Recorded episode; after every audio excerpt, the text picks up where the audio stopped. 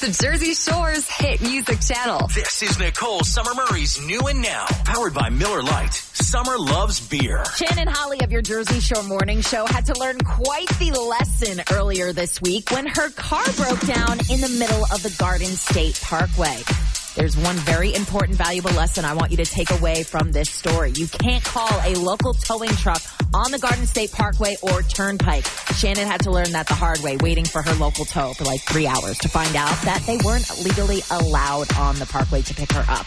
You have to use the state police contracted towing company for the Garden State Parkway. Dial hashtag 47 so the police can dispatch help. For the Turnpike, dial hashtag 45. From there, they bring you off the parkway. You can call your local tow truck. I'm hoping you don't need this info anytime soon, but now least you have it. Get more on our 94.3 The Point app. Lou Russo and Shannon Holly.